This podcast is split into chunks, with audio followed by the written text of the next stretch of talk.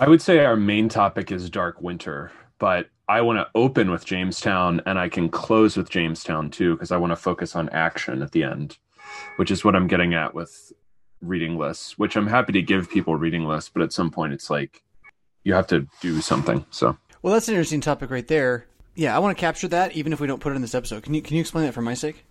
Yeah, uh, people always want reading lists, and I get them for this show. I get them in what I teach and everything, and that's fine. And I recommend reading over lots of other things you could be doing with your time.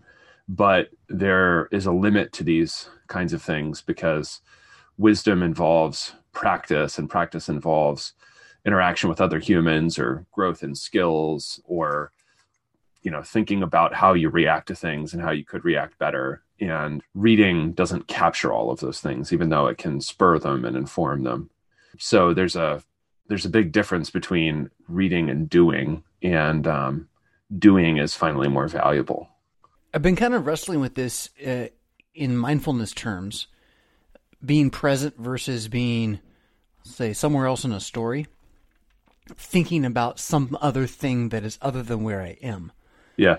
Which can lead me to learn wisdom, but is not wisdom in many cases itself. Uh, it, because what I am might be more important than what I'm thinking about by a million light years. Right. And I think most of the modern experience has been one of being trapped in stories from far away that have, have made us less yeah. mindful about what's right here in front of us. I'm just go ahead and we will probably open with that. Uh, welcome to a brief history of power. Two white guys. What do we know? We're just pondering the ethereal realities of everything. Adam Koontz, he's a doctor. He's he works at Concordia Theological Seminary in Fort Wayne, Indiana, teaching guys. And I'm Jonathan Fisk. I'm a pastor up here in northwestern Illinois. Um, nice. It's a dark winter. It snowed today which is kind of cool. It's really pretty. Woke up and saw the, the snowfall rain and rain's chasing it away already. But we want to start today by something we've planned to talk about for a while, which is Jamestown. And yet, recognizing that Jamestown and the concept of a dark winter, if you haven't already heard the term dropped twice, it'll be dropped a lot through this episode. They're not really completely distant from each other, maybe closer than, than people would like to think. How much of this is the patterns of history repeating themselves? But before you can even ask that, you got to know, you know, what's the difference between Jamestown and say Charlestown? uh, we're two days from Thanksgiving in the United States as we record this, and a lot of people don't know that the first Thanksgiving in what would become the United States occurred at Jamestown and not at Plymouth, simply because Virginia was settled first, and having public days of uh, repentance and fasting and thanksgiving those things all went together. It wasn't sort of a pig out uh, necessarily. Those occur anytime that the colonists whether in virginia or massachusetts get through a hard winter right? So these things will happen in the respective colonies after there is a long period of incredible attrition and not just attrition mentally or emotionally or psychologically, which is a lot of what we'll talk about with the term dark winter as it's been used since about 2001. But in terms of human lives, those winters were dark, those first winters in the colonies. In some cases, half of colonists died of various causes and there's a way in which and this is something this, this is in one yeah, year. this is one year right? Yeah one one winter. Yeah. Yeah. And that's what it's just got to be you got to slow down for the modern person. It's like oh yeah a couple winters a couple people died. No no no no no no no no no. No. Half no, the people it, you know next year are gone because of this winter right. that would be a dark winter. Let's pray we don't have one. Please continue dr Koontz. Well that's right. And it, and it, it's also why you know there if that hadn't happened there would be i mean there are actually millions of mayflower descendants in the united states today there would probably be twice as many, uh, maybe six million instead of three million, if the attrition rate had not been what it actually was. And failing and, to take into account the compounding nature of gen- generations, but but yeah, yeah, yeah, yeah, yeah, yeah, yeah, yeah, and yeah, that's right. so it's quite a bit uh, more than that, I think. It would be a lot, a lot more. Yeah, your math is better than mine. And so I think what that's high praise. Thank you. that is very high praise. I think what you're looking at when you look at this history is a story that on the ground gets discussed as they were looking for freedom or something like that. And the thing that is a little unhelpful about that is that it neglects the realities of life that people went through and what it took to survive those things. Be- because as we talk about what we're going to talk about in sort of recent history in our present day, I, I want to stress that the knowledge of history is valuable in many ways. And I think that for me, it's it's largely valuable not just in order to know things or to, as I need to do, get better at math or something intuitively, but especially as to know what to do. Right. Because when you see other people go through things, you realize maybe I could get through something like that myself if I did what they did or if I learned from their mistakes. And mere survival is enough hmm. in many cases. It's not like when they came through the winter of, uh, you know, 1620, 1621, in the case of the Plymouth colony, they were, you know, flourishing. They were just alive. Mm-hmm. And in view of a lot of the stuff that we talked about last week with the Great Reset, I think it will be enough for people if they get through these things. Mm-hmm. I don't know that we're going to, you know, flourish necessarily. I don't know that anyone will. Uh, we can talk about that, but I think getting through them will be enough. And and when I look at the first couple Thanksgivings in the different colonies, that's what I see. It's a story of Thanksgiving simply because I'm still here.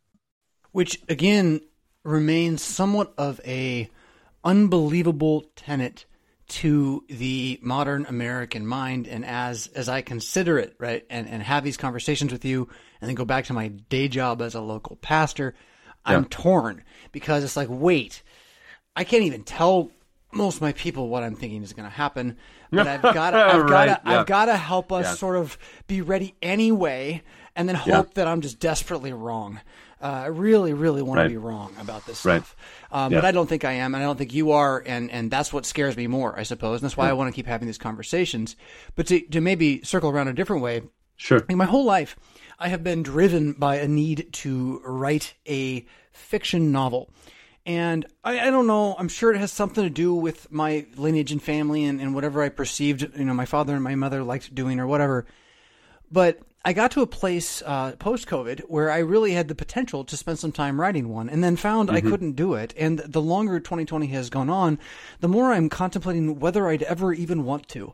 And I don't know why. Mm. Other than that, I've realized that it may not really help me if there's, I don't know, starvation going on in a year or two, you know? And, right. and you know, where yeah, am I going to sink my hours?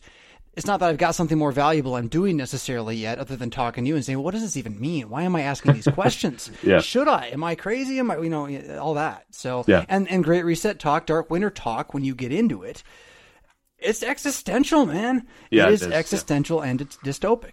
Yeah, I I think there's I think there's also there's also the reality that part of the reason that Great Reset will be acceptable to many is because what you're offered in return, and this has always been discussed in terms of slavery, uh, literal or figurative or both at the same time, is that slavery is a condition of stability in which liberty is sacrificed for the sake of predictability of life. And so, if you have that, if you're going to have Netflix, if you're going to have universal basic income or whatever sort of structure they're trying to erect or have already erected, uh, you're going to have, you know, the prescription medications that you need to kind of cope with the way modern life is set up, the incredible aimlessness and meaninglessness of a lot of life, the stresses. You're going to be sufficiently well medicated and entertained. What you can recognize is that when that when that happens and the degree to which it's already the case for many of us that liberty is is always painful Hmm. Liberty is um, a condition of life in which you seek freedom over safety. That's that's basically always the trade-off, and that's true not only in the founding of the American colonies. It's also true, and it's something that was recognized even in sort of the Renaissance about ancient people. So one of the things that they were saying was, as we've developed, as we've discovered all of these new historical sources and gained a much greater understanding of our own past, which is part of what I'm trying to do for Americans with the United States. But they were doing it in the Renaissance with European civilization generally. They said, we notice that the ancients are much more jealous of their own liberty. That is, they fight to preserve it but they also notice that the ancients are full of sort of vitality in every realm of life that they say we don't have we don't find people fighting for things like this. We don't find people fighting for their land. You know, and, and there's the story in the Bible about Naboth, and he he's a farmer, right? And his land is going to be taken away by a king who basically wants to build a vacation home. Right, right. You know, and wants his land. And Naboth doesn't want a bunch of other land. He just wants to hold on to what he has, and he's willing to die for it. And he is betrayed by local officials who are in cahoots with the central official who is really the king's wife. All of that sort of bureaucratic corruption story is very familiar to us at this point.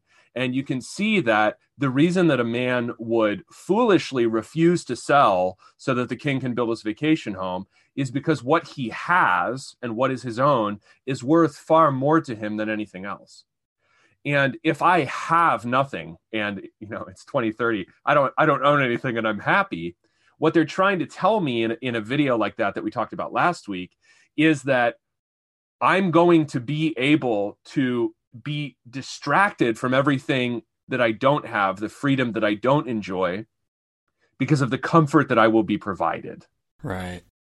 And something that you can see in hmm. the founding of lots of nations, not just the United States, is people preferring sacrifice and hardship preferring a kind of temporary darkness so that they can enjoy something that they understand to be better than present security that is tyrannical. And I think that is the distinction you find between two types of conversationalists on the street today who call themselves left and right, but we've talked about how we, those aren't necessarily the best terms. But yeah. it seems to be it's those who prefer their liberty to those who prefer their safety. And maybe if we pursued the conversation that way, uh, we might get somewhere. What do you think? That's just off yeah, the cuff right there. No, I, yeah, no, I, I mean, I, I think that's insightful because I think that if you look at a lot of factors in America, in, in American life, you know, I mean, lockdowns have been stricter than anywhere in America. In a place like Peru, you can go look at their COVID rates, et cetera. But just in the United States, America has been a place that has been heavily medicated for a long time. Yes, and there's a way in which also a lot of the things that are sort of memes about Americans, like Fauci, who's from Brooklyn and now lives, you know, somewhere off I 95. I'm not really sure if he's ever been to a lot of other parts of America, but he said, you know, Americans have an independent spirit, or foreigners will describe us as cowboys. That that reduces, I think, our history and the ways of being built on that history. That reduces it to sort of a meme or something that can be dismissed the way that we are is the result of historical experiences of preferring freedom to security and thereby gaining something that we see as invaluable and i think rightly so and when you're talking about well why are why are the differences so stark not just between states but within families there's media consumption something we've talked a lot about but there's also preferences for safety and a complete lack of risk in life. And a lot of us have been accustomed for many years to not risking anything. Or believing we didn't have to. I'd say no. believing we didn't have to. Yeah, and I mean, and there's a lot of risk ha- going on. We just don't realize we're carrying a lot of risk. Actually, right, wait, right, wait. and and and, and a lot of things have been structured to put us in positions where risk is completely mitigated. Right, so like it's actually really hard to buy your own land and raise your own food and not be completely swamped in debt. Hmm. It's much easier to get credit in order to go to college so that you can become part of a corporate machine. Yeah. That's easy and normal. Yeah. And you can move away from your family, but you have a job in healthcare. Okay. Hmm. and that's the idea. That's that's what's normal now. So whereas in a previous time, there was nothing like that, but you also didn't have to go to college. And if you farmed the land for a certain number of years, you'd get the land essentially at an extreme discount or free, depending on the arrangement. So even the way that life is set up legally and economically is intended to mitigate risk mm-hmm. for everyone, including large corporations and you're supposed to work within that you know and, and, and, even the lockdowns the lockdowns have been hardest on people who risk the most in modern america which are generally small business owners mm-hmm, mm-hmm. if you work for amazon or the postal service you're okay you're going to be fine because large corporations have in many cases increased in value drastically. Postal service is an interesting thing. I, I, would interject, at least here out in Rockford, where I have two postal workers who work for me. I'm not sure how long that federal investigation is going to limp, or federal uh, corporation is going to limp along. Yeah. I mean, these little these little trucks are about done out here. They really are, and and uh, I, I, don't know. They, have yeah. talked. There's been internal talk as well about if, if, Congress doesn't do this or doesn't do that, you know, we shut down on this date and all this kind of stuff. So, yeah. not not to dismiss, but your point I think is correct that the global initiative doesn't slow down. They're too big to fail, and they'll let you fail on the bottom. Right. They tell you this is us mitigating risk for all of us, but every time there's a cutoff, the water line happens to be higher than some of us, and yep. that's that's the thing that you have to either know you're buying into, and then you might just get cut off and not be ready, or where I've come down then again is, I mean, I don't know what the right thing is to do today or tomorrow. But by the time I leave my kids 30 years from now, Lord willing, if I live a normal ish American life, whatever that means from here on out, we all know how to work with our hands, get in the dirt, and feed yeah. ourselves if we have to. And we're even doing it part time as a hobby, as a means toward perhaps something even bigger. You know, I don't know what yeah. they could do with that, but you know, I think that's a realistic approach to the present.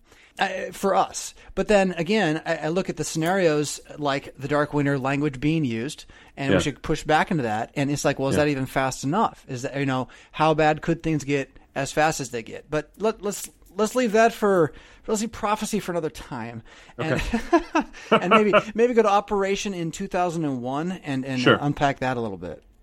That's where the term Dark Winter sort of becomes current and there's a there's a pretty good foreign policy article, the, the periodical Foreign Policy from earlier this year about Operation Dark Winter in 2001, which was a federal, uh, you know, an American federal operation overseen by a variety of federal agencies, um, including, I think, the National Institutes of Health.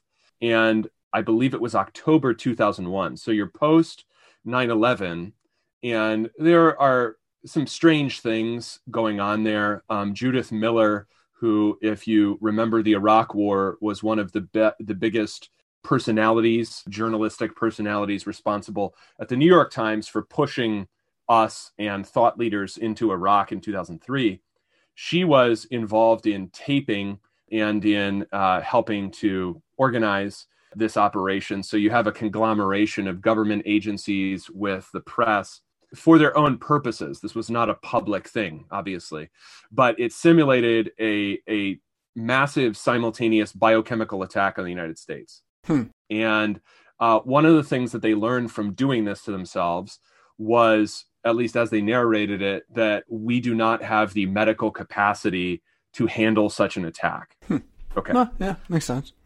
Sure. And uh, uh, so I think the, the yeah. only uh, what is the only way to win is not to play. Is that is that how it goes? You got that one? Do you know that yeah. one? Yeah, yeah. Just I mean yeah. you know so few, so I had to check. I had to check. I, I don't I don't know a whole lot. Um, so that's at Matt, all. I'll go. Okay, it's Matthew Broderick, War Games. Uh, okay. He, his yeah, kid gets caught up in the early internet in an international gaming of potential future nuclear fallout between the U.S. and USSR, and they get in there and, and the AI takes over and it's going to start the war to end the war, but they have to teach it with tic tac toe that the only way to win is not to play. Yay, yeah. Matthew Broderick and yay, 80s kids. Here we go, Gen X. We're going to save the world. Thank you. I, Thank you, Americana. I've, just, I've always found reality to be so strange. I've hmm. never needed a supplementary drug. You know, it's never yeah. like I mean, like yeah, what I, I what that. I just Jeez. said was so wow. weird you know and because what happens with this phrase i mean that's sort of like forgotten even though you can look into it and there's some strange stuff like october 2001 right so i think we entered afghanistan in october of 2001 i mm-hmm, think mm-hmm, mm-hmm. but what happens in the narration that the government is giving itself is that you have a connection between islamic terrorism iraq and, Af- and the afghani regime right. Uh, all in operation dark, dark winter so but what happens is the phrase comes back and it's it's in various places and you can get into some very uh, more than I am conspiracy minded parts of the internet about why Tom Clancy video games and novels use the phrase between 2001 and now. That's all kind of fun and go for it as yeah, sneaky. Go, go for it if you want to. What I do know is that the phrase has come back this fall 2020 right first, not in the context of Joe Biden. So let's be clear about that because there are kind of two different current meanings to the phrase that are really important, I think, to hold together. The first meaning, which I first saw used in public by a British minister, very obscure, like a, a you know, Britain now has this these devolved governments for the different nations within the United Kingdom, and it's a Welsh health minister talking about a dark winter and what he meant was the psychological toll of yeah. COVID restrictions yeah. that is coming yeah. as Britain enters into more lockdown. Yep. Yeah. So to me, that seemed highly realistic. And he wasn't really questioning the validity of lockdowns as, as you or I would, but he's questioning what it, what are we doing to our people right. when we make them interact in this way or not interact at all. Well, and that's so actually that, why I do question the validity of lockdowns. Is one yeah. of their effects is what it does to the people is far worse than what it says it predicts to stop, and none of the evidence I've ever seen says it's stopping anything. It looks like everything's going exactly as it would without them, or worse. Right. So, but right, anyway, totally. the the out the outcome still, I mean, is um, detrimental. It's just been detrimental. Uh, totally. So okay, but that was that's the first Understanding That's Dark the first one recently, which again is the psychological toll of the society. We might even call this, if you want to talk like you know Rules for Radicals terms, the demoralization of yeah. people, right? right? And and you have a Welsh minister saying, "I'm concerned about the demoralization of this people uh, here on the British Isle." Which, right. in, in recent uh, conversation this week, I heard someone else say, "You know, London is not Britain's city; it is the world's city." So who knows? You know, the people on the ground there, though. What, what I see as I as I follow uh, Ivor Cummins, also who's an Irish uh, heart health through meat and fat eating diet guy turned COVID watchdog in my mind. Some of the best okay. digging you can find every yeah. day, constant new information. He's concerned. Why? Because on the ground, the native peoples underneath the, this giant city, London, their lives are being destroyed, while Amazon and McDonald's and whatever like that that city's going to go on. But doing fine. What's, right. what's going to happen is, you know, some of the longest lived people on those islands. I mean, really, generation, generation, generation, way back, blue collar and low and Cockney and whatnot. And right. they're the ones that are going to be just getting demolished by this right now. Not because COVID's killing them, but because of all of these other effects. And then right. what we're saying is like that may not be where you are right now here in, you know, suburban America. This aftershock slash tremor. But be ready, right? Be ready. Yeah, and I, I think that when we talked about the Great Reset, you know, that's kind of a uh, a once and future event. I would I would say that that demoralization of a people, especially of the working class yeah. in the Western world, has been ongoing for at least forty years. Deindustrialization means that you can't you know have kind of a normal life just getting a high school degree and starting your life at 18 anymore you have to be further educated or re-educated I, we should just start referring to the university right, system right. as the camp system in this sense so hmm. yeah so that's so that's one meaning is kind of the psychological destruction induced by continued unnatural life let's say in our terms the other meaning is the one that joe biden uh, president elect presumptive president announced president whatever joe biden whatever um, hey, hey, uh, all I know is that Antifa is just an idea, which makes it safe because right. ideas right. are always safe, which is why they would never shut down a podcast like this for just saying stuff ever because just an idea. Not at all. No, no. And so Joe Biden, in talking about, you know, here's what I'm doing and his sort of like broken, you know, heavily medicated. I mean, Joe Biden is in some ways emblematic of what we're talking about that we live in kind of a nursing home nation. Hmm heavily hmm. medic, obviously heavily medicated. He has more hair somehow than he did when he was vice president. His face looks different. Now, now if we're gonna go with hair, and yeah. we're gonna have a conversation about Biden, we got to bring Trump in, just cause about hair and vitality and the other side yeah. of the nursing home, which might have more more more stimulant than than depressant yeah, going no, on, right? Trump, you know what I'm saying? yeah, yeah. I think I think if you're talking about medication, Joe Biden is obviously the establishment candidate. He he has way more Wall Street donations. He's got the CIA on his side. And what's representative there is that he's medicated in the sense of maintenance because mm. the American medico industrial complex is good at maintaining just the pure existence of life. Mm-hmm. It's not going to be high quality. You're going to be living in a nursing home tended by people who don't know you or care about you, but you get to keep existing. That's Joe Biden. Trump is an alternative vision of a heavily medicated America where obviously cocaine has been heavily involved at one time or another. Trump is stimulant America, which would be pharmaceutically altered America. That's right. It's, we Stallone's, Phil- it's Stallone's Philadelphia, man. It's Stallone's Philadelphia.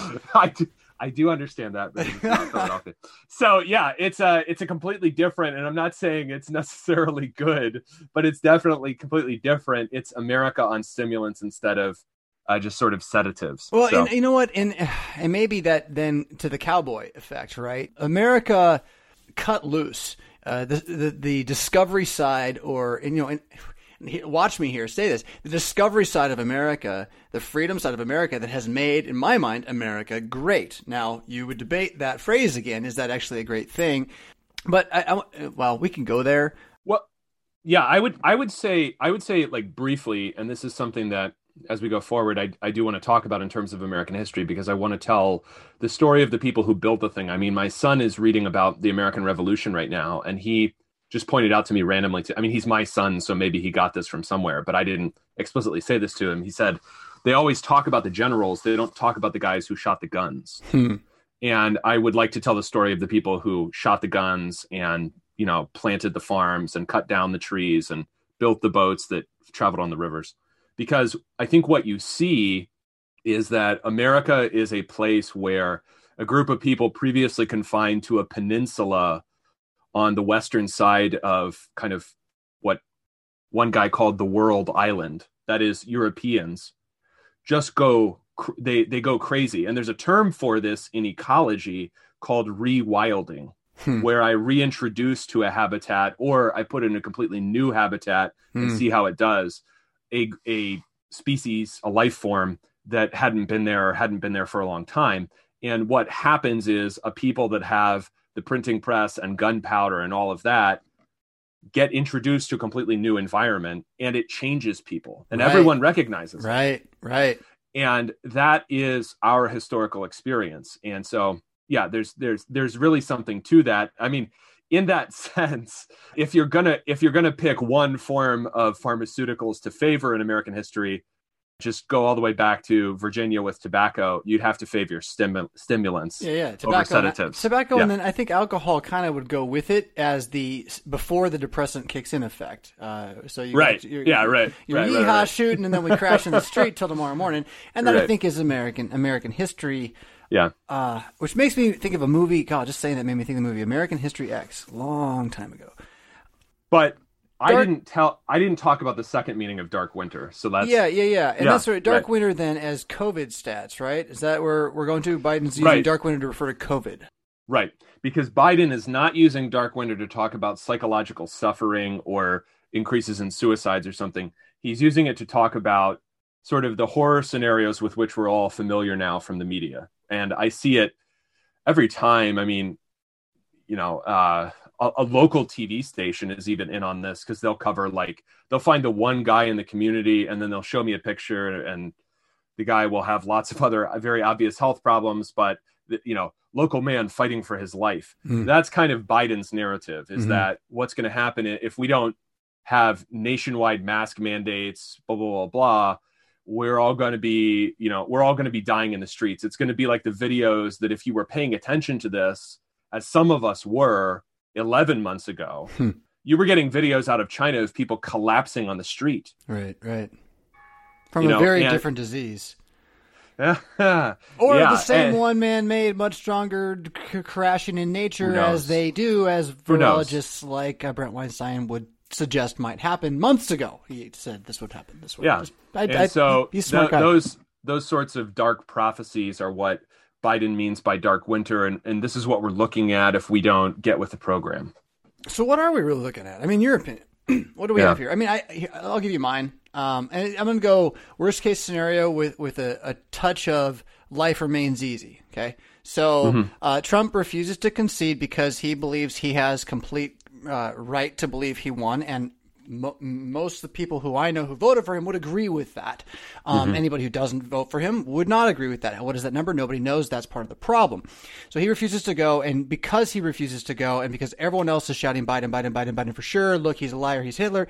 There's going to be violence somewhere, probably in D.C. Um, whether or not he has a counterinsurgency plan in place will have a lot to do with how big that violence gets. Uh, how much has there been, in fact, conversations through the Pentagon? I I don't pretend to have any idea, but I can't imagine people don't have conversations. And so what happens? And my thinking is then by say January, we'll know whether that's happened or not. And if it hasn't, yeah. Biden's in the presidency, and we just lock in and we're wearing masks, or we're not, depending on Forever. how they feel. Basically, uh, yeah. Th- there appear to be two different strategies that they've used this year that I think they'll use next year, and that is COVID restrictions and then also violence, street violence, usually, hmm. sometimes targeted violence. I mean, in, in the suburbs of Minneapolis, they were sending, you know, crowds out to people's homes in completely random suburban developments. Hmm. So I think if, and there are a lot of different kind of uh, electoral minutia here involving vote certification, how those things are conveyed once the electors meet on December 14th, how they are conveyed to the federal government. They go to the National Archives. Uh, and then on January 6th, what Mike Pence, as president of the Senate, chooses to open, what set of ballots he recognizes. If he refuses to recognize any ballots, for instance, from Pennsylvania, then Pennsylvania's votes simply don't count in the counting of the votes. You know, there's there's a lot of different scenarios involved here, um, and it depends on what they want to do. Those are all sort of constitutionally potential things. There's also the role of the courts. I think whoever becomes president, I think I think if Trump is inaugurated again, you're because they don't they won't have nearly as much control over COVID restrictions in terms of changing daily life. They will do it more through the use of street violence. You may see another death of a, you know, let's say a man who pointed a gun at a pregnant woman, um, just like George Floyd did. You may see lots of things, but I think violence will be incited because it's obvious that that is a tactic that they have. And they can cover it. They have shown that they're able to cover that uh, in a way that makes it, at least for a time, sympathetic to the populace.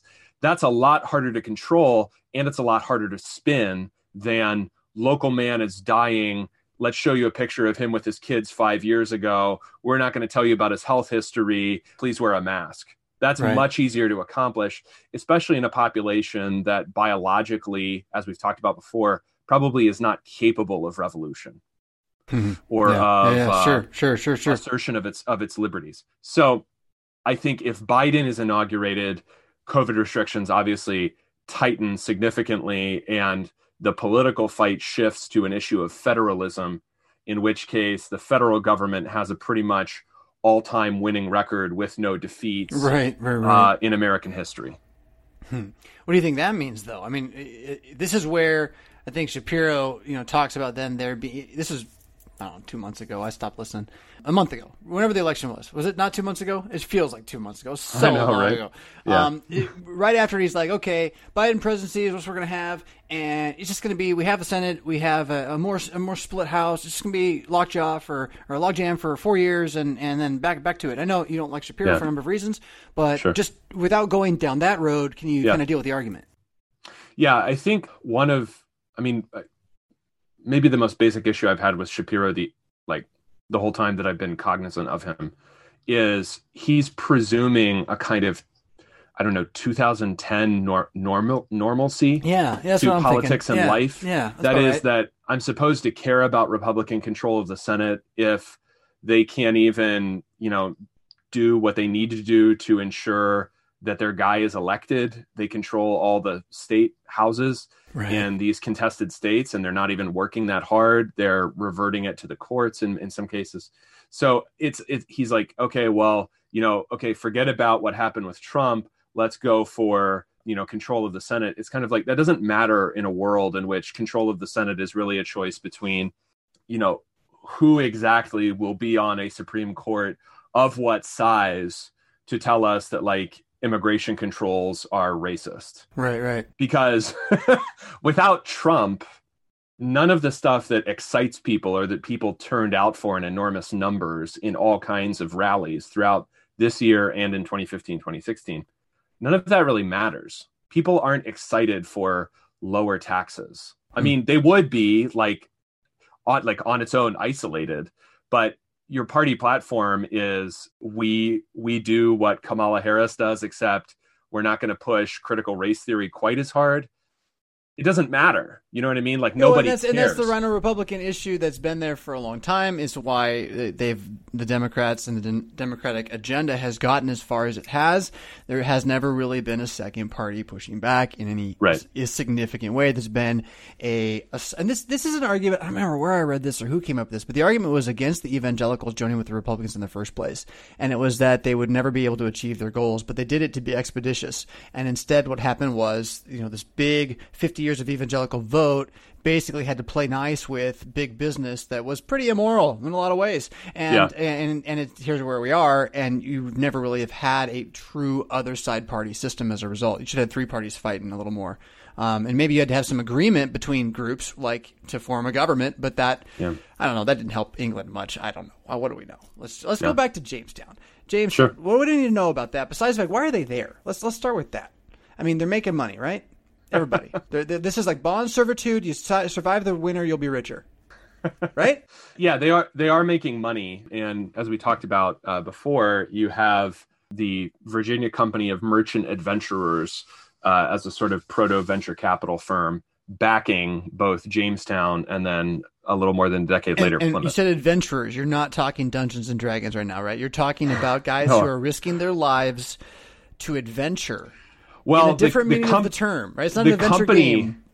it, it's kind of like the term venture capitalist. There you go. The irony is that the capitalist is not venturing anything except his money. So in the term adventurer, that's not actually the guy going on the adventure. He's the guy that puts up the money, Money to send the other guy on the That's right. That's right. Yeah. Yeah. And so they're there in order to, they think, discover, in some cases, especially in Jamestown, gold, because there was and there was a mistaken assumption based on what the Spaniards had discovered in other parts of the Americas that the Americas were full of gold. So this And casino element, paved with yeah, cheese. I I do I do know about I five. know. I know. This is going to be a running gag like every seven episodes. We got to get it in. Don't say what it is. Uh, so but I, I think that they they're obviously disappointed in that and virginia really would not have succeeded as a place unless john rolfe who eventually marries pocahontas aka rebecca rolfe unless john rolfe had realized that they could cultivate tobacco as a as a cash crop right. so because otherwise virginia is very different from what becomes the plymouth colony a few years later in that virginia doesn't have a particular those guys don't have a particular reason to stay there absent some I love economic It. I love it. So, so Virginia comes for money, Plymouth comes for conscience. But it, uh, behind that, though, coming for money and conscience, Virginia comes for a mythology about gold, which I find interesting. So there is. There's like a superstitious level of belief about the new world S- and and what's going to happen there and be found there. And I'm really curious about kind of your first source or, or what you've seen. I know you've done a ton of reading uh, from there that isn't just in the normal. Uh, you know, I- I saw Apocalypto. That I think that made sense and changed the narrative for me a little bit. And was like, okay, that's a good counterpoint to to the rest of like the Aztecs were pretty awesome and like we shouldn't have killed them, and the Incas, who knows? Uh, but Scrooge McDuck had a game or that he did stuff with them. Like like that's it, right? Um, Yeah. We're sad Native Americans. You you feel bad for that, white Americans, and then that's it. But there's there seems to be more of a spiritual pull going on. Uh, the Aztec situation, certainly with Cortez, had uh, religious significance, I think, for both parties. Um, I'm curious what you would say about all those weird things I just said. yeah okay i mean i think i think for one there's a sense that the that the discovery of the americas is earth shaking in the history of humanity that they are discovering not simply another place but an unprecedented sort of a place and some of those expectations are disappointed in the sense that they will think it they think it will be enormously productive in every kind of precious metal that you could I think mean, do they think it's Eden? Is that kind of the idea? Is it's like it's like going to be an Eden of sorts? Uh, that maybe that it will become such. Okay. So this is the case with more the case with Massachusetts, or it's the reason that William Penn names Philadelphia after a city in the book of Revelation, Mm-hmm. because there's a sense that God's judgment, and, and you see this even in sort of a, a spin off of Protestant Christianity, Mormonism, is the idea that the existence of the Americas will play very importantly somehow into the end of the world and the coming of Christ. Well, and that ties you to the Plymouth reason for coming, right? I mean, so let's. I don't think we've really done that directly at all. Can you do? I mean, we got plenty of time here. Can you do just? I mean, and I know what I was told in my Lutheran day school upbringing, which is that it was about freedom of religion. Um, and I think I, I believe that's true enough. I like I look back in my say seminary education, I would say this is probably Anabaptist being suppressed by the Church of England in some way. Does that sound about right? Or am I completely way off? That's just my guess of where they fit in in the the Reformation history. So we didn't really, as Lutherans, we didn't study a lot of that, say across the Channel Reformation. Not, Sure. uh, you know, just a touch. Sure. I know a couple guys got their Yeah. heads cut off and stuff, but So the difference is that whereas Virginia, both in its founding, um, and you can, if you go to, if you visit Jamestown, you can see a chapel which is built to look like a Church of England chapel or from the 17th century, early 17th century. Virginia becomes, in many ways, the most English of the colonies. It is a rep, it is a replica of England down to the way of life, the existence of feudalism. Okay. Massachusetts, what becomes Massachusetts eventually, what starts out as two separate colonies, Plymouth and Massachusetts Bay, but Plymouth especially is is a new start. And it's a new start not in the sense of expectation necessarily, but in the sense of having to completely change what was because they as a group came directly from the Netherlands where they Mm, had mm. fled from where they began Hmm. indirectly as what are called separatists. That is, they can no, they no longer believe on the basis of the Bible that they can live inside the Church of England and find God's blessing. So it, it is about freedom of religion. The, the immediate cause of their leaving the Netherlands, William Bradford will talk about, you know, it was it was a strange place. We were Englishmen, we were living among Dutchmen, our children were becoming Dutchmen. So there's a need for cultural preservation. There's also an immediate problem that their critiques of the Church of England have gotten back to England physically as pamphlets and books, and they are being sought out, both the remnant of them in England and the larger community in the Netherlands, for persecution by the right. British government. no one expects the Spanish Inquisition. And it's funny, but then again, see, it's funny because it's true. Hmm. Anyway, yeah. but, but uh, yeah, so they're, they're but they they aren't um, they are not Anabaptists. They believe in infant baptism. They will in fact outlaw not baptizing your child when they get to New England. oh, so interesting. bap- Yeah, ba- yeah, they're so they're, not Anabaptists. no, no, they're they're what you would call Reformed Christians. yeah, yeah. They're- Okay, right, yeah. right. Yeah. Like they're they're the. That's why the First Great Awakening has such a strong Calvinistic, true fervor Yeah. to it, right? Yeah. It's because of the are- heritage and are- Edwards and all. Yeah. They are Calvinist Christians. They disagree with Presbyterians over how the church should be governed. So they're congregational in their government. Each congregation governs itself. Oh, I see. Yeah. How did Presbyterians get separate from the Anglicans then, uh, in that regard? Presbyterianism is going to center around the variety of church government that is at least promoted during the English Civil War after Plymouth is founded. Oh, how interesting. Um, and that becomes established not in England but in Scotland. yeah. um, okay. so okay. Okay. That makes Scotland sense. Then this comes out of Scotland. Then. Okay. Yep. That makes sense. So they they do come for a different reason. They have a higher they have an immediately more difficult time partly because of the harshness of New England's climate. The climate is simply more extreme generally in the United States than it is in the British Isles. Uh, excepting the mid-Atlantic, so Now- death rates are, are high in New England and in Virginia. Now, to try to give some some perspective on this, really uh, global perspective, I think. Yeah. What other new world settlements are occurring timeline wise that do endure to this day? Are you know within give or take the next fifty years of this of those those two right in that same circle? Yeah, yeah, pretty much. I mean, pretty much anything that is germane today. So, Latin American civilization coming out of both Spain and, in the case of Brazil, from Portugal, those places are coming to be. There's a lot more fluidity in who controls what, especially Brazil. There's a lot of very so what strange, I'm curious about is, do you know, yeah. how much do you know about like the actual landing spots? Uh, I mean, is this like Sao Sao Paulo? You know, I mean, where are the actual places where we're first injecting this wild, rewilding spirit Yeah. of, of reality? I'm curious about that, just out of curiosity. Yeah, so that's that's a good question because that is one of the big differences between the different forms of if you want to call them civilization or ways of life between the different European colonization efforts. That and this will be recognized later on in the 19th century. Some people in the in the southern United States will say, "Look, the southern United States is more like Brazil than it is like Massachusetts." Hmm. And there's a sense in which that's true, at least for some for a certain class of people.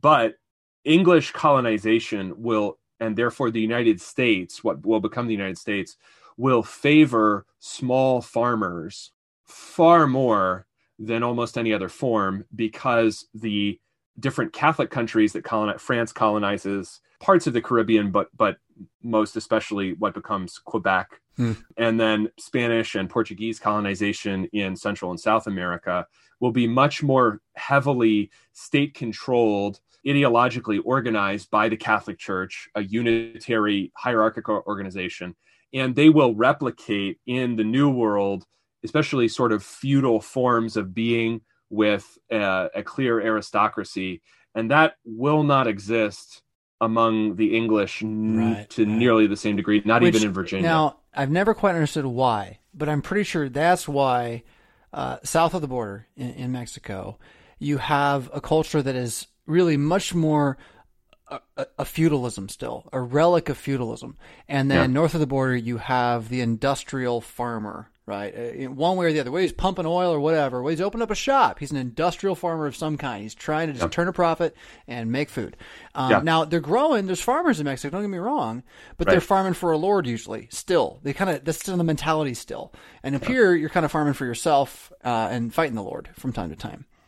Yeah, and one of the big debates in early America, once it becomes its own country, between Jefferson and Hamilton, basically comes down to what is the backbone of America. And for Hamilton, it's going to become commerce, money, banking, trade, manufacturing.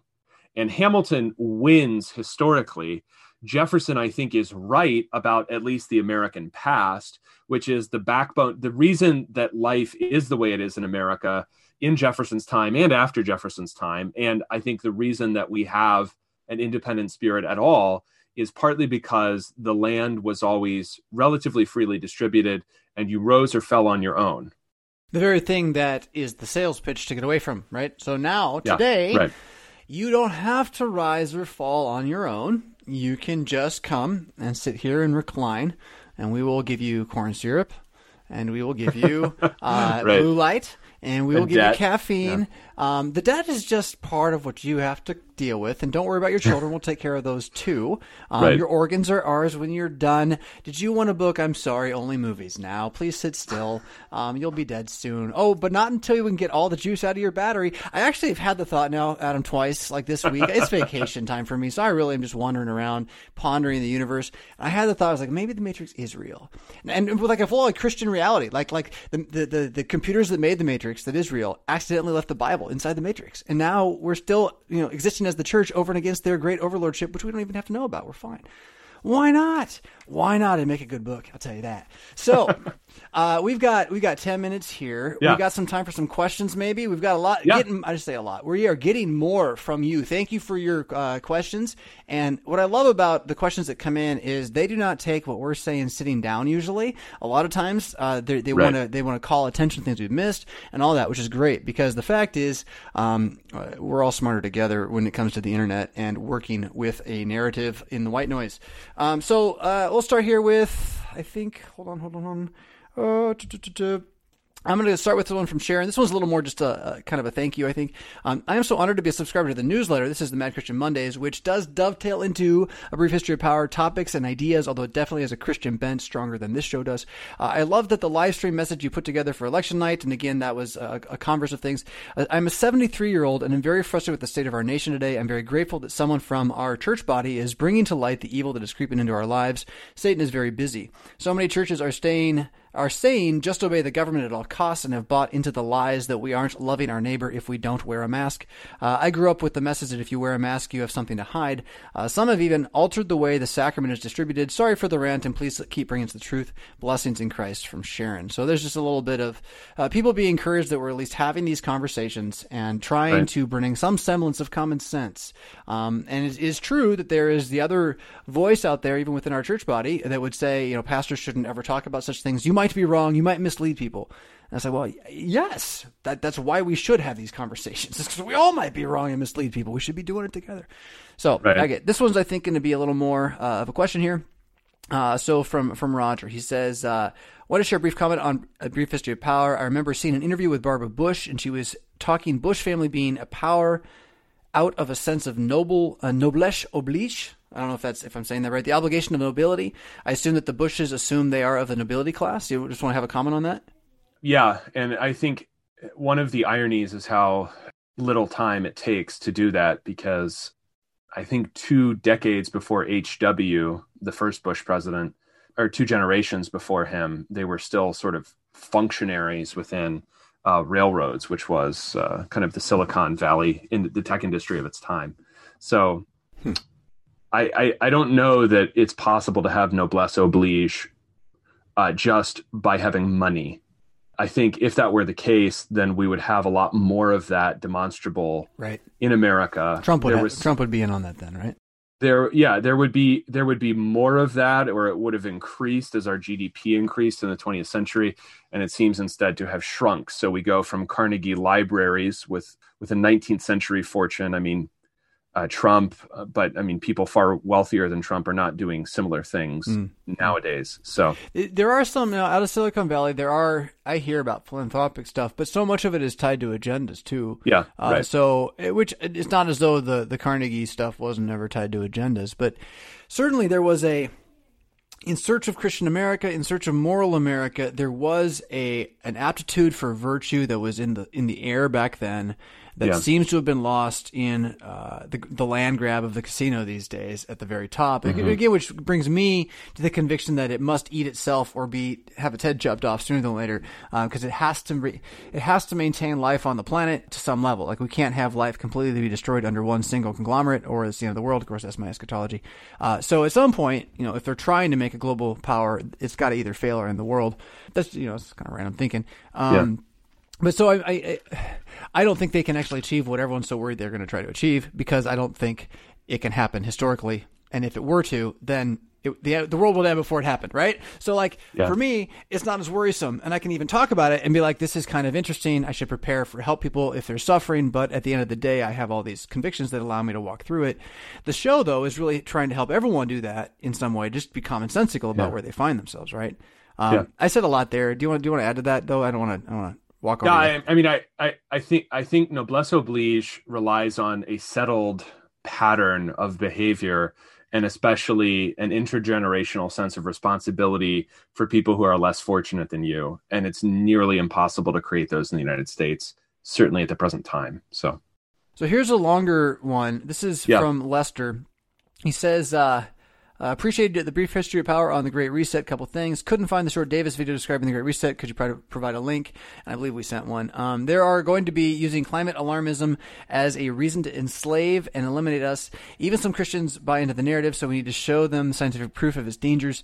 Do you have a yeah. suggestion for doing that? This week I found that Creation.com released a very informative 14,000 word report on their scientific analysis of climate change debate that is based on the Christian biblical worldview. Now, just as an, he gives a link here as an aside side, you know, in my experience, anyone who does that, even if it's true and completely true and completely true, they're going to be dismissed because they're not the mainstream. And Correct. so it doesn't matter what they Yes. said. It doesn't matter how true it Yeah. is. So that's great if you want to have information for yourself. You should arm yourself for that information. Um, I don't know how creation.com, whether it's valid myself at this point, but just know you're not going to convince anybody with that. Just, just don't pretend you're going to convince anybody with that in general. Right. Um, not if Right. they've already, uh, not, not if they will not eat the red pill. If they won't take the red pill, they're insisting on blue pill, then facts don't help. He Yeah. goes on, they have over 85 references to support their conclusions. I'm sure they do. I like the summary from the report, and I'm not going to read all the summary here, Adam. I want to let you Yeah, um, respond, but let's see if I'm going to skim down in the end. Uh, well, yeah, you know, why don't you just go ahead and go from there? Well, So that's why we focus on how narratives are constructed and then what occurred that either contradicts or complicates those mainstream narratives. Because the issue is not that the person that says, I just love science or believe science or science is back, you know, that person is not saying that because he's an amazing biochemist. He's saying that because science is a kind of club or a weapon. Mm-hmm. It's how our Inquisition functions Right, right, right.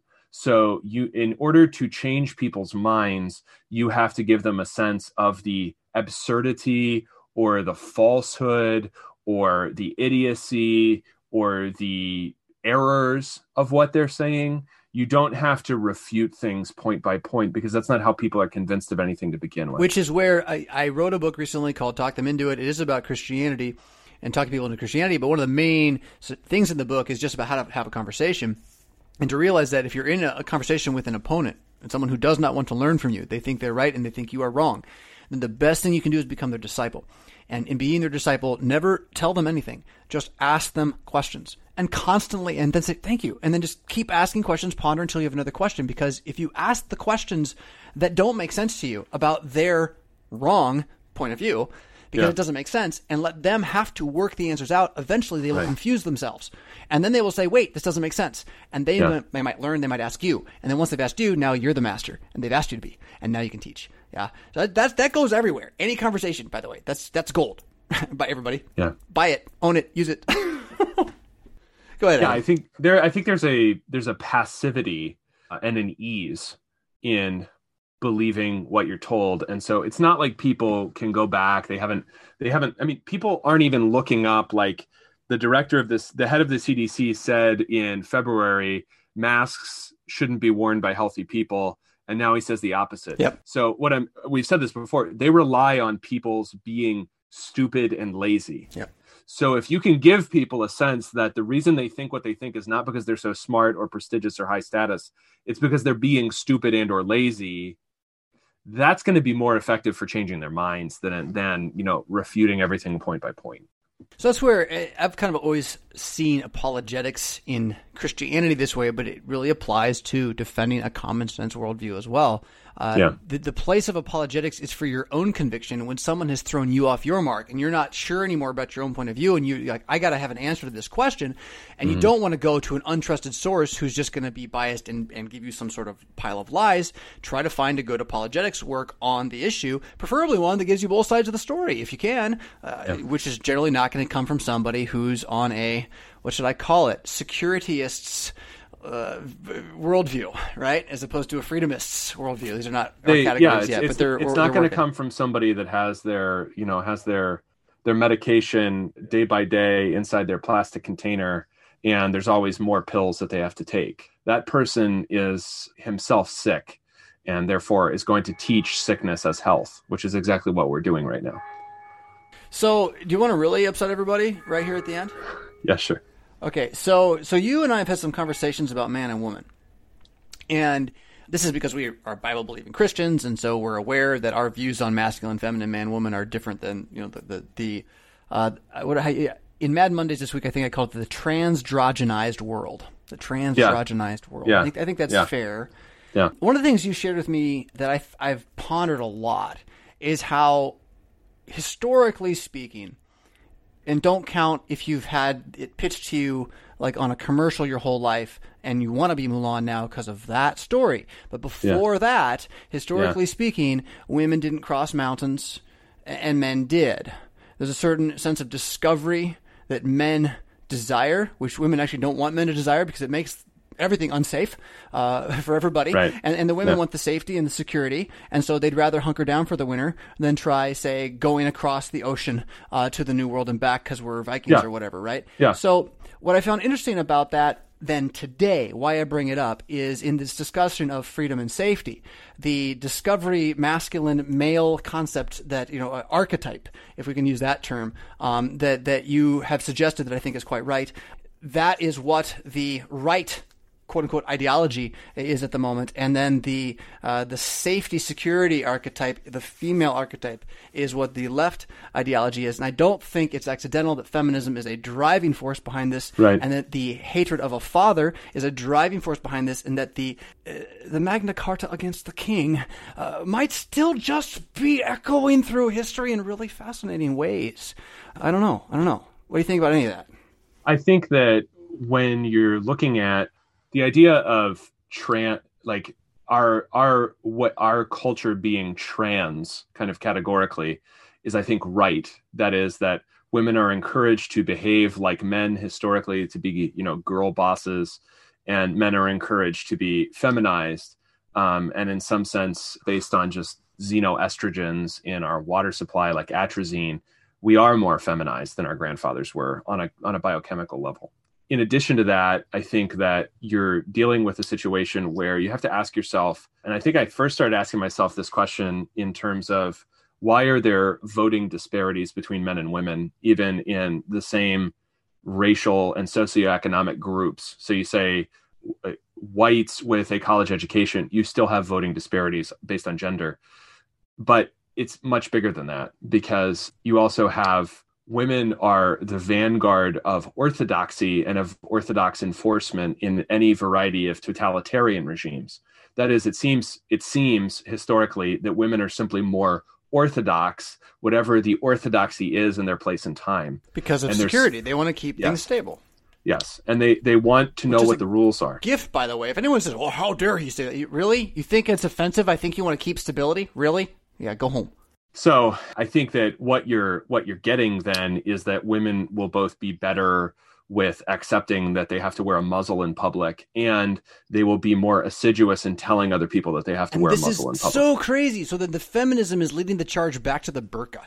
Like accidentally. right. It's Yeah. so crazy. And they've Yeah. been doing this for a while anyway with the trumpeting of Islam and immigration and don't worry about Sharia law, all be fine later. And and um the most stunning thing of everything you said there is reminding me I haven't thought about this for probably two years now, is the estrogen in the water, man. Um you know, we bought we bought a Berkey two years ago and I Yeah. started thinking about the impact of estrogen and other chemicals on my on my own body. Um, and as a guy who hasn't been able to grow facial hair most of his life, I will say, I mean, I don't, I can't guarantee it, but but I'm there's more now. And uh, so dealing with what you're drinking carefully, being aware of what chemicals the government is putting into you without your permission in the water supply. Um, Yeah. Well, you know that's on you, right? And if Right. you've been drinking plastic water bottle estrogen your entire life and you can't figure out why those little man boobs won't go away, well, guys, I mean, you're you're hormoning it up, right? I mean, Yeah, or or right. they're doing it to you, and if you're like, how could they do that? That's not fair. I don't like this world. Remember, the devil exists. Oh, I'm sorry. This is a secular podcast. Remember that fate and consequence and the random chance of the Big Bang has no guarantee to give you justice. And so, uh, wake up and smell the. They, the coffee's still good, right? Can we have coffee? Do you drink coffee, Dr. Koontz, since you've never I do. desired any stimulants at all, as you said earlier Yeah. on the show? no, that's sure. That's fine. I drink coffee. There you go. But I, it is I, the I'm chief using, and queen I'm- of them all. I'm using filtered water. You know, I'm using Yeah. filtered water. Yeah, yeah, using yeah, yeah. I think I, I think that the the issue here is not so much the existence of women as the feminization of men, even on a biological level, let alone a sort of an emotional level. And the the issue there pertains to liberty versus security because what Mhm. you're dealing with is that historically you just have to accept that women being biologically smaller and weaker are not the people who decide what a civilization will be like. Men do, either by acquiescing in slavery or by maintaining their own liberties, whatever those are in and, that place. and and let me just cut right through that and on it. And that's why I'm convinced that this cannot survive as it is because the asymmetry of the weak ruling the strong will only last so long until one who is among the so-called you know strong but but barbaric becomes yeah. strong enough to drive right. and unite them all and when he does he or it'll be a he when he does he will not care about the weak at all he, and so right. those that he conquers, those he tears down, and this is the way the, the, the, the, whatever that is, whatever tribal warlord or conglomeration of them, or one after the other in series of years over decades, whenever that happens, um, it happens because the top believes it can't happen, and because they're in fact unable to defend themselves in real time. And right. that's yeah. kind of where right. we all just want to be awake every day. Yeah, and I'll throw it right back at you there. yeah, yeah, and I, I so I, I think that the kind of disparate things that we've talked about today tie together in that you can see that it's obviously much more helpful if they make you worried and therefore desperately needing security, and if they make you weaker, even on a biological level, not just an emotional level. If they make you somebody who is unable to resist and who is simply longing for security. I mean, I think there were plenty of people who were living a medicated life of lockdown long before 2020. I was. In so many ways. For sure. And so 2020 did not interrupt that. It wow. accelerated it and gave them a reason to enforce their lockdown way of life on everyone else. It did, but I think also there were a good number of us that said, wait a minute. And then eh, the more that we ask the question, the more we decide that, wait a minute, when did I get put in captivity? I didn't agree to that. Right. Yeah, right. I, I never, I, know I wasn't, I didn't sign that one. So uh, in that, then we do have one more uh, question sure. here. Do you have a little more time still today, or do you have to be? Yeah, somewhere? sure. No worries. Okay, go ahead. Uh, I'm on vacation in theory right now, so awesome. Uh, yeah, it's great. I, I, hope this is the right place to have uh, ask a question about brief history of power. As came through the the other page. Yes, absolutely. By the way, if you do want to send a question, send it through revfisk.com/contact. Until we're doing significantly more damage with this podcast than I'm doing with my other stuff, brief history of power just doesn't get its own branding and website and all that stuff. Someday, I imagine it will. This is going to be a bigger deal, but it takes time to build that capacity. And until right. then, otherwise, go through revfisk.com/contact. I hope this is the right place to ask the question. Yes, it is. Uh, love the podcast. By the way, I'm a 65 year old white woman listener. Awesome. That's our target. No, but you know what? When you target yeah. young men, you know what happens? Everybody Other people like it. It's strange. Yeah, right. yeah I, know. I, know. I, I, am extremely disgusted with politics. She says. You can guess why. Yes, uh, I have been exploring Christians who are libertarian. Okay. However, it seems to me their views on government are a little contrary to Lutheran ideas of two kingdoms, uh, the commandment to honor father and mother, and government by extension. Uh, could you two do a show on reconciling, comparing, contrasting libertarian views versus, say, Lutheran, say, Christian views, or other views? I would say too. Um, thanks yeah. so much, and probably not a whole show right now. But uh, if I can just say, two kingdoms would not be a framework I would use even as a Lutheran to try to understand uh, government. Um, instead, I would I would look to the, just the fourth commandment uh, initially. But uh, why don't you go from there, though? I think a really big problem that Lutherans have is that they generally don't understand American political history or American political philosophy. And therefore, they either jump fully into a kind of libertarian abstraction from that, which can be debated on its own philosophical terms, but is an abstraction because American political history and philosophy are located inside the history of the common law and of English political traditions. And Lutherans will often reject those things because they sound too unbiblical or they sound too, quote, enlightenment. And the Enlightenment is kind of a, a boogeyman for a lot of Lutherans, certainly in the present day. So there's a poor integration there. I would say that if you run from the fourth commandment, you run your thinking from the fourth commandment, some things become clearer.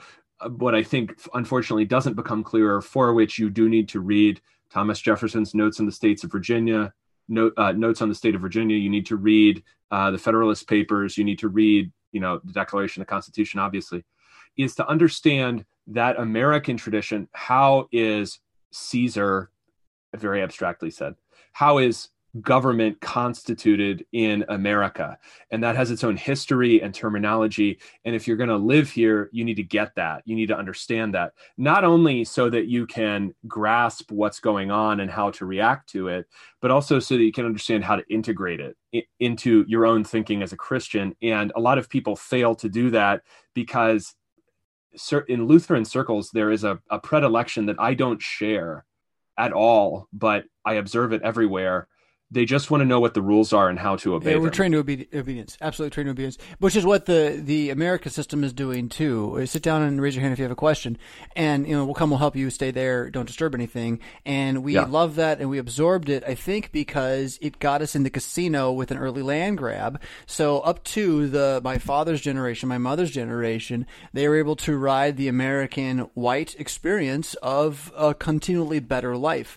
Um, what they maybe did not realize is that that land grab time would be lost, and if you didn't use it to jump to the next level, and you just spent it, then your your family groups are going to effectively be on the same level as all the other impoverished ethnic communities that remain as the Right. real uh, Yeah. ground level bulwark, the Rust Belt bulwark of Americana. And what the LCMS has not recognized is because we've never learned to think that is our destiny as a group, but we've gotten used to a uh, you know almost higher tier middle class eat out lifestyle, and that's going to go away for all the church workers, anyone going into church work, for all the people who really kind of are the the brand name LCMS, mainly because they've refused to acknowledge their uh, their fortuitous summer harvests when they had it, and uh, instead tore the house down by trying to Yeah. look like the evangelicals and get bigger than they were, rather than building what they had for the winter that was going to come. and I, I Forgive thi- me, uh, LCMS, but uh, yeah, Cassandra, I've been saying it for years, really.